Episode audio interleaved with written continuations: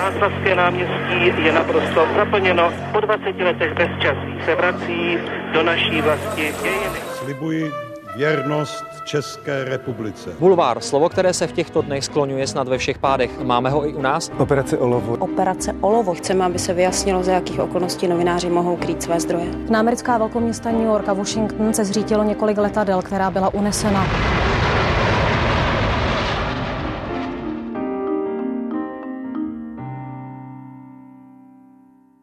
Novinářka, která má za sebou bez pár měsíců 30 let v médiích. Na podzim 92 jsem s třesoucím se srdcem i hlasem vstoupila do budovy Československého rozhlasu, dostala jsem šanci a o mém povolání bylo rozhodnuto. To o sobě napsala moje kolegyně Barbara Kroušková. Hezký den, Báro, vítej v backgroundu. Ahoj, děkuji za pozvání. Tak kde se vzala v těch dveřích Československého rozhlasu?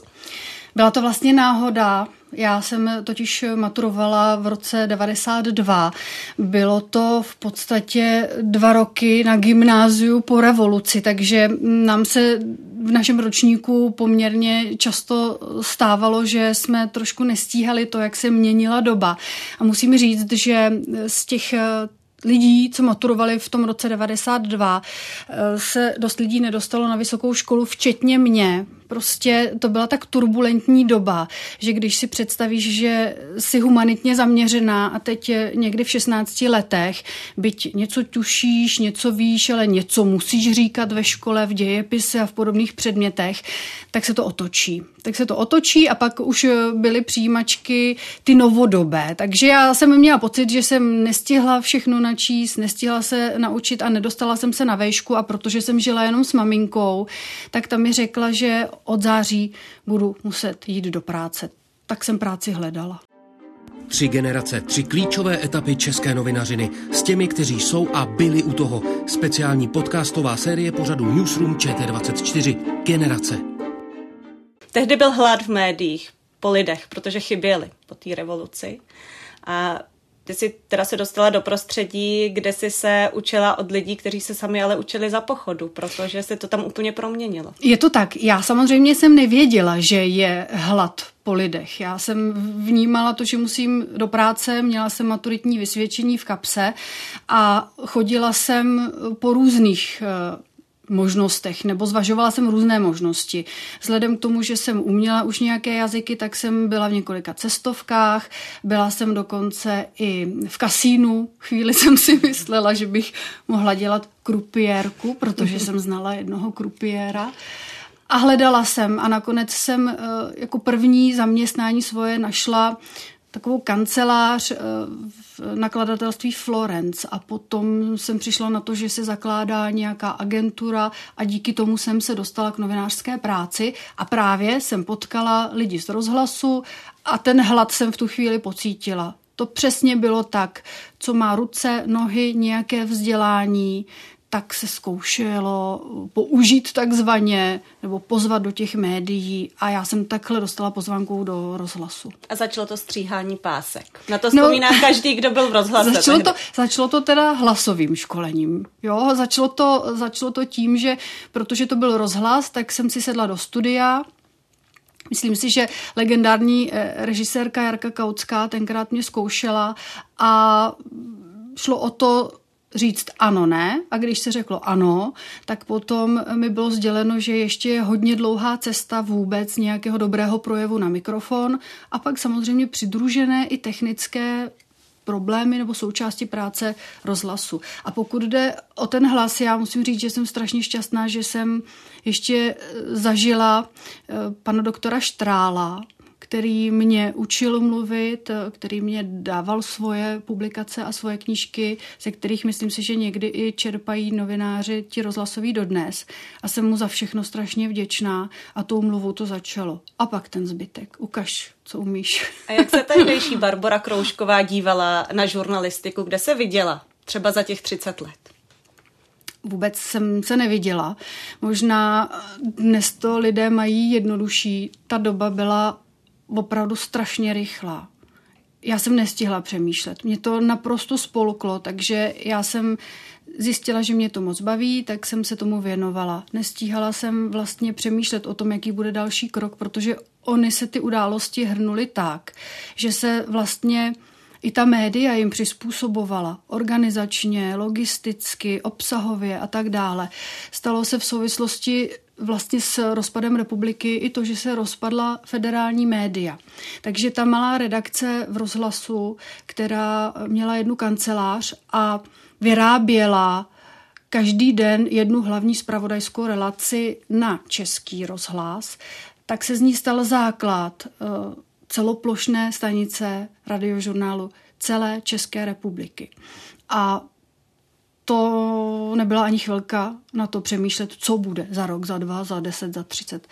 A do toho zároveň já jsem do toho spadla, stala jsem se parlamentní spravodajkou, nebo jednou z parlamentních spravodajek, tehdy s Kateřinou Kašparovou a s Danielem Takáčem, protože ten rozpad republiky se neodehrával jenom na těch velkých jednáních premiéru Mečiara a Klauze, ale samozřejmě i v České národní radě, tak aby ústavně a z hlediska zákonů vše proběhlo správně tak, jak má. A v klidu dneska si říkám, že to opravdu je zázrak. Hmm. Potom ty se dostala tedy do televize a v roce 2001, konkrétně 3. srpna, bylo ti 28 let, si seděla tady na Kavčích horách a dávala si rozhovor vlastně svým divákům v četu s osobností a tam se tě ti diváci ptali, kde ty se vidíš za těch 30 let a já jsem si to našla. Tak jednak ty jsi mluvila o tom, co pro tebe tehdy ta práce je. Psala si tam, připravuji se na rozhovory, často se věci během dne mění, mnoho informací nakonec nepoužiji a nejnáročnější je vlastně konec pracovní doby. Po tom týdnu jsem opravdu zničená, to se asi nezměnilo. Nebo změnilo se to nějak? Který to byl rok? 2001. Tak, 2001, takže to byla 21. Mm-hmm. Mm-hmm. Já jsem předtím ještě moderovala s Alešem Cibulkou eh, ranní vysílání a pak jsem eh, vyhrála interní konkurs eh, tady ve spravodajství České televize a začala jsem moderovat 21. pořad, který byl velmi prestižní. Já jsem si toho strašně moc vážila. Byl to vlastně můžu říct možná fakt jeden z mála hartolkových nebo těch kriticko-analytických platform té doby. Myslím si, že v české televizi určitě v radiožurnálu taky prostě dnes je těch pořadů strašně moc. Tehdy to tak nebylo. A pracovali jsme týden a týden. Ale z dnešního hlediska, jo, když já si to teď promítnu, že to byla uh, ta 21 vlastně krátký formát, uh, připravovali jsme se stejně, ale měli jsme víc času v podstatě. Měli jsme méně zdrojů, protože nebyly žádné sociální sítě. Byly noviny, byl rozhlas. A přesto, jestli takto jsem to cítila, tak myslím, že jsem netušila, kam naše práce, tvoje i moje, dospěje po těch letech. Protože to, co dnes my musíme v kontinuálním vysílání stíhat a odmoderovat třeba, tak eh, bylo nepředstavitelné. No ta tvoje odpověď tehdy pokračovala v tom, kde se tedy vidíš. A ty si odpovídala, zatím se snažím, abych došla k tomu, že mi práce půjde lehčeji. Učím se od svých zkušenějších kolegů Danieli a Honzy. A co potom? Zatím jsem nikdy neutíkala od novinařiny, takže snad nebudu muset. Přiznám se také, že určitě chci rodinu, takže za pár let fakt nevím, co bude. Záleží mi i na dění v ČT, mám některé morální a profesní hranice, jako snad každý čekám na to, co bude s novým ředitelem, protože to bylo těsně po televizní krizi. Jak si tuhle dobu prožívala? Já jsem ji prožívala docela dost silně, protože bez ohledu na to, co se dělo. Co se dělo i v zákulisí, to znamená v rámci politických stran, tak já jsem především uh, cítila jakousi křivdu z toho, že třeba někdo vypnul naše ranní vysílání. My jsme vysílali, vysílali jsme do zdi, tehdy uh, Jana Bobošíková vysílala vlastně svoje pořady, nebo jak bych to nazvala. A já jsem opravdu cítila trošku křivdu v tom, že se nebojovalo jenom o to, kdo co, koho prosadí, kam, na jaké funkce. Ale já jsem to hodně cítila jako možnost, která podle mě nebyla využitá, bojovat opravdu za tu čistou novinařinu, za tu čistou veřejnoprávní novinařinu. Definovat si ji, eh, říct si, kdo je ochotný pro ní, co i obětovat a jak má vypadat. Hmm. Takže ano, já jsem tady taky spala ve spacáku, ale eh, třeba moje konkrétně motivace byla, že mě strašně vadilo, jak se celá ta věc spolitizovala. Strašně mě vadilo, že mám dostat třeba šéfy, které eh, nechci respektovat, že nevím, jak si představují eh, tu moji práci a že možná by mě nebavilo pod nimi pracovat. Hm, takže výsledek té televizní krize za tebe, nějaké hodnocení? No, výsledek, pokud to mám říct, tak, no, tak pan Horač to nebyl, změny nastaly, ale jako v principu nenastaly. No. Členy uh, Rady České televize dál vybírají politici a když skočíme do aktuální doby, tak eh, jenom do volba členů Rady České televize, to, kdy kdo prošel, proč neprošel, jak to bylo s lístky, jak to bylo s domluvami, s anulovanými volbami, tak je pro mě smutná vizitka. No. Myslíš si, že se to někdy může zopakovat? My máme za sebou docela turbulentní dobu v Radě České televize. Eh, byli tam lidi jako paní Lipovská, která už tam tedy není, ale pořád slyšíme kritiku. Slyšíme například to, že SPD je ve vysílání málo, ačkoliv data oficiální tvrdí opak. A vidíme tu kritiku z takových míst, jako je Rada České televize na spravodajství, která jde vlastně proti i faktům. Tak obáváš se toho někdy, že se to může zopakovat?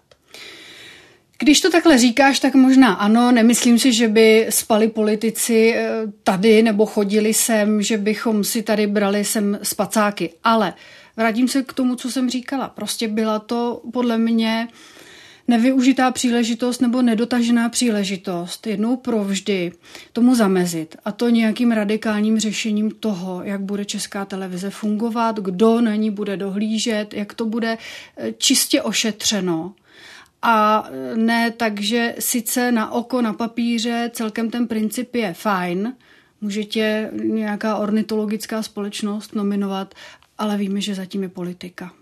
Když se vrátíme k tobě a k těm tvým eh, začátkům, já už jsem se tě ptala na to, jak jsi to prožívala, jaká pro tebe tehdy žurnalistika byla.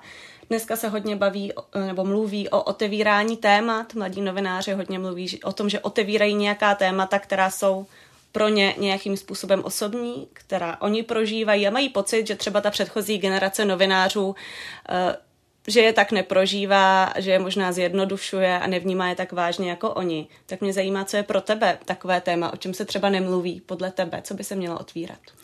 Já si myslím, že rozhodně to, co otevírají mladí novináři, důležité je. Ta doba je opravdu poměrně dost rychlá, ta naše práce se v tomhle hodně změnila.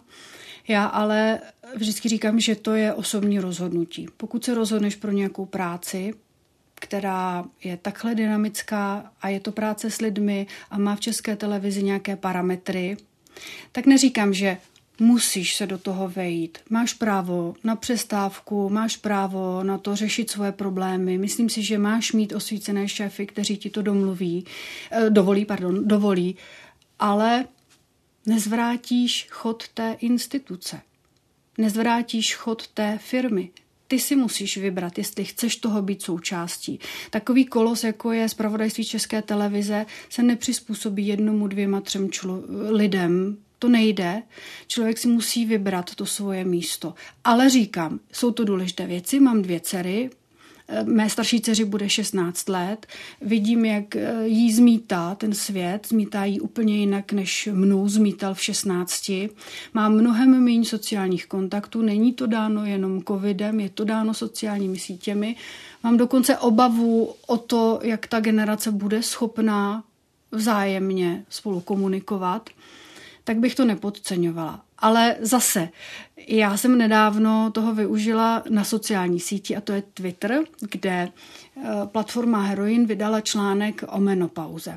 Já jsem si tak říkala, tak jo, tak já to retweetnu s tím, že je to přece taky problém. A pokud máme otevírat eh, témata, o kterých se nemluví příliš, ať už je to sexuální orientace, ať už je to vyhoření, ať už je to otázka rodiny nebo bezdětnosti, takzvané té povinnosti žen mít děti, není to samozřejmě povinnost, tak jsou tu i jiná témata. A mě prostě vadí, že se zdůrazňují jenom některá. Takže ano, pojďme o všem mluvit a otevřeně.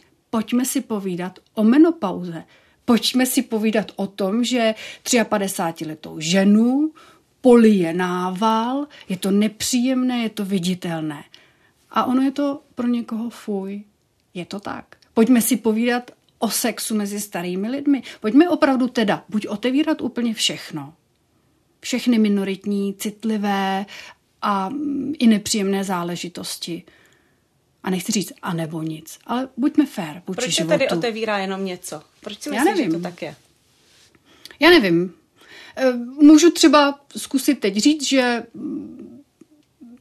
ta témata um, v tom, jak silná jsou ta aktuální, se u nás neakcentují dostatečně, je to pravda, ale nechci říct, že by to byla nějaká nevůle nebo nějaký zákaz dramaturgický tady.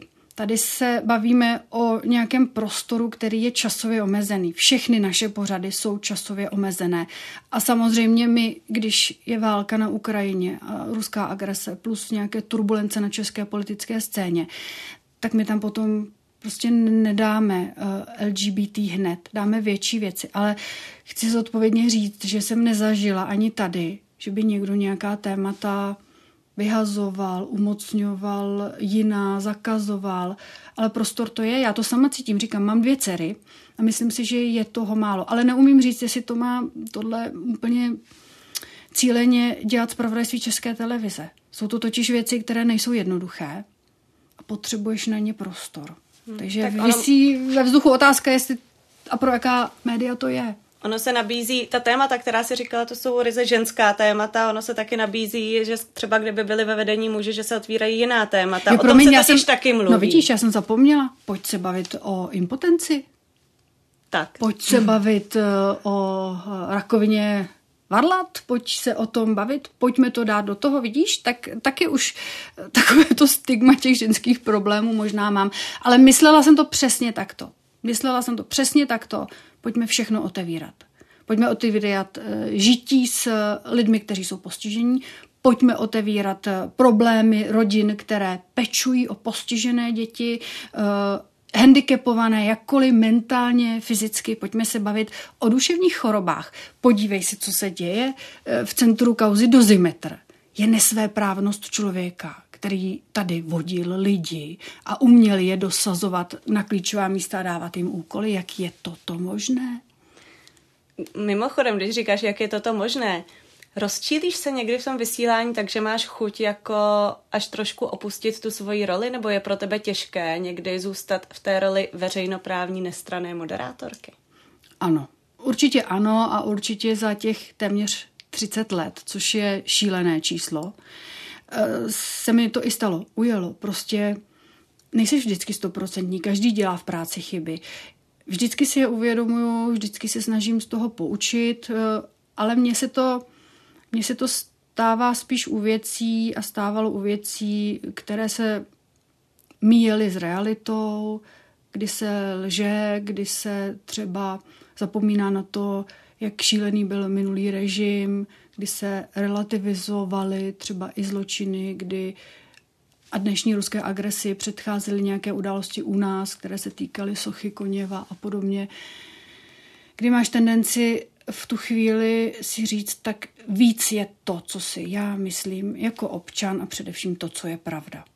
Mnohokrát jsem si vážně představovala, když jsem i viděla kolegy a rozhovory s některými lidmi, že nastane chvíle, kdy já něco řeknu a bude to můj konec, můj profesní konec. Něco řeknu, řeknu to za sebe, řeknu to prostě tak, jak to cítím, svobodně a tak, jak si myslím, že to má zaznít. Sundám port a řeknu naschledanou.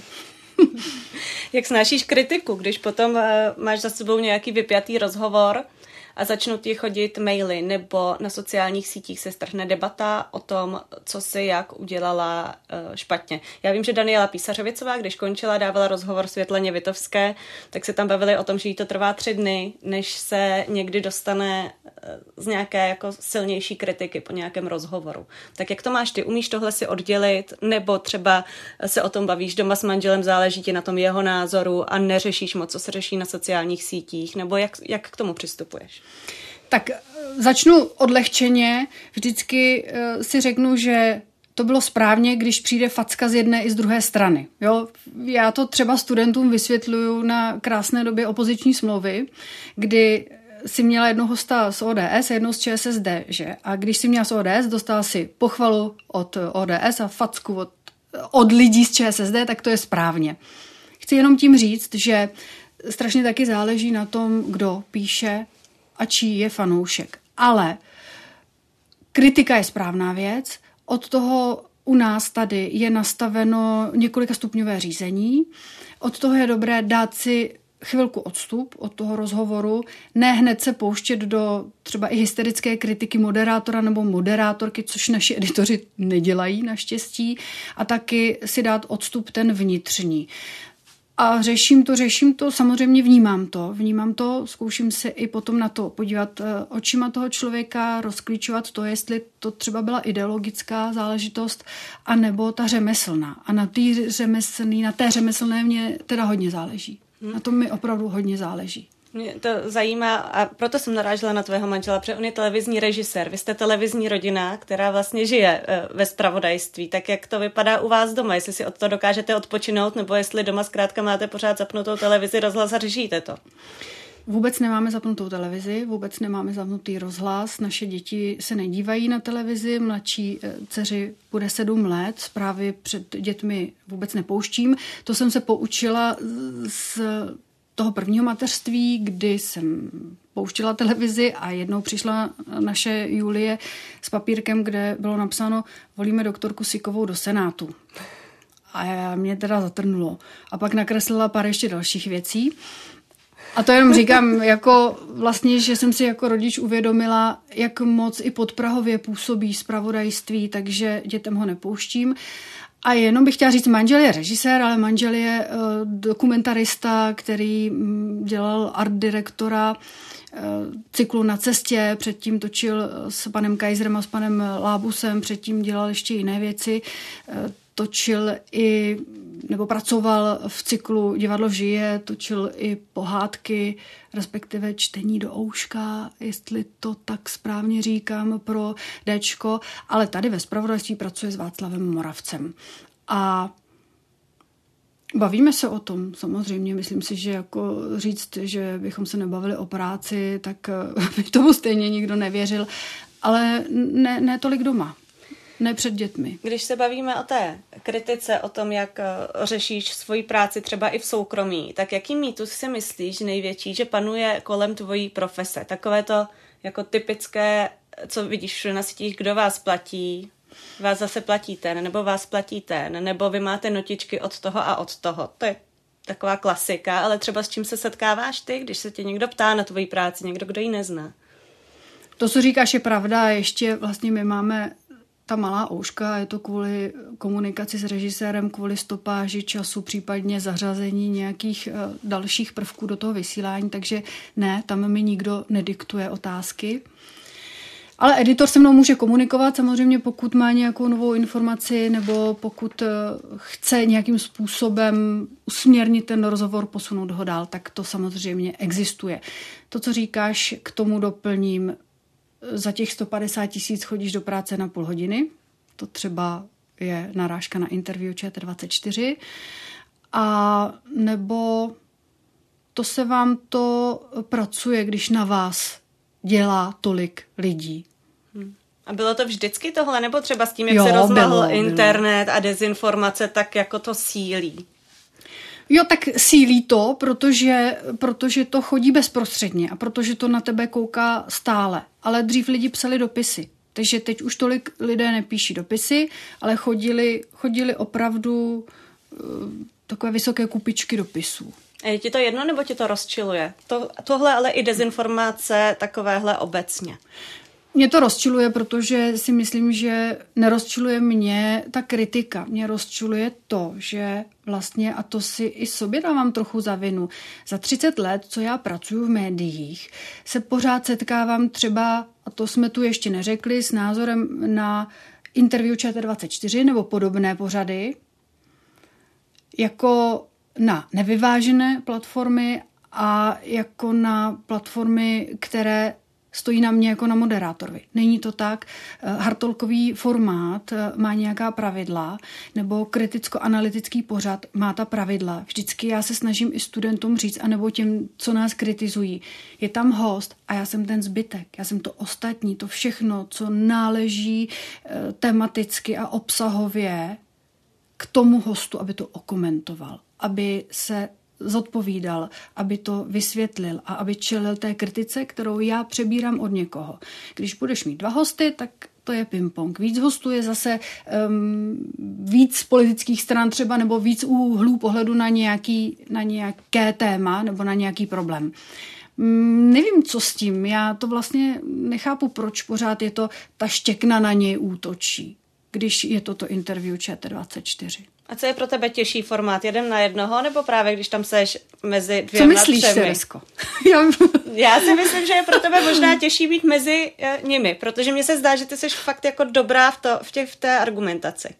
No, tom... pro mě je těžší ten jeden na jednoho. Jo. Je to vždycky těžší, protože je to těžší v tom, že musíš všechno obsáhnout. Pak si musíš vybrat.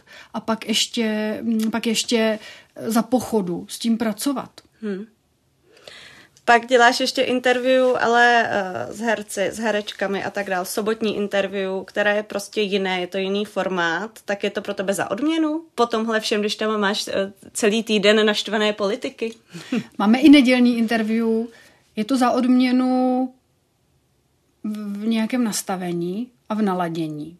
Ale je to práce úplně stejně těžká. Není to tak, že politika nebo mezinárodní vztahy nebo věci, kde hodně musíš stavět i na znalostech, studovat, eh, jsou těžké a herečka je lehká. Bývá to i naopak, protože tam strašně moc záleží na tom naladění a na tom, aby si využila nějaké intimity toho, co ten člověk ještě nikdy neřekl, snažila se to posunout. Není to lehké, zvlášť právě u lidí, kteří jsou hodně známí, u lidí, kteří mají za sebou hodně rozhovorů, tak já o tom hodně přemýšlím, aby to nebylo na jedno brdo.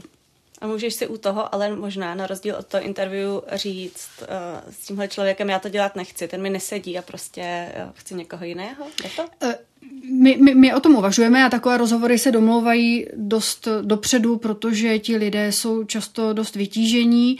Neřekla bych, že odmítnu, neodmítnu, ale vím, že Danovi Takáčovi jsou technické věci bližší třeba, když řeknu ten limit. Nebo vím, že někteří spisovatelé a spisovatelky mě tak blízcí nejsou a nemám je tak dobře načtené. Jejich knihy tolik neznám, tak eh, přiznám to. Ten rozhovor se mi lépe dělá s někým, koho znám. Jsem schopná se připravit eh, dlouhodob, připravovat dlouhodobě a připravit tak, aby ten host odcházel spokojený. Za všechno můžu třeba říct, eh, velký pro mě zážitek tohoto roku byl rozhovor s Anou Kareninovou, s překladatelkou, eh, která dostala důvěru Milana Kundery a překládá jeho knížky, které napsal ve francouzštině. Už jí zbývá jenom jedna.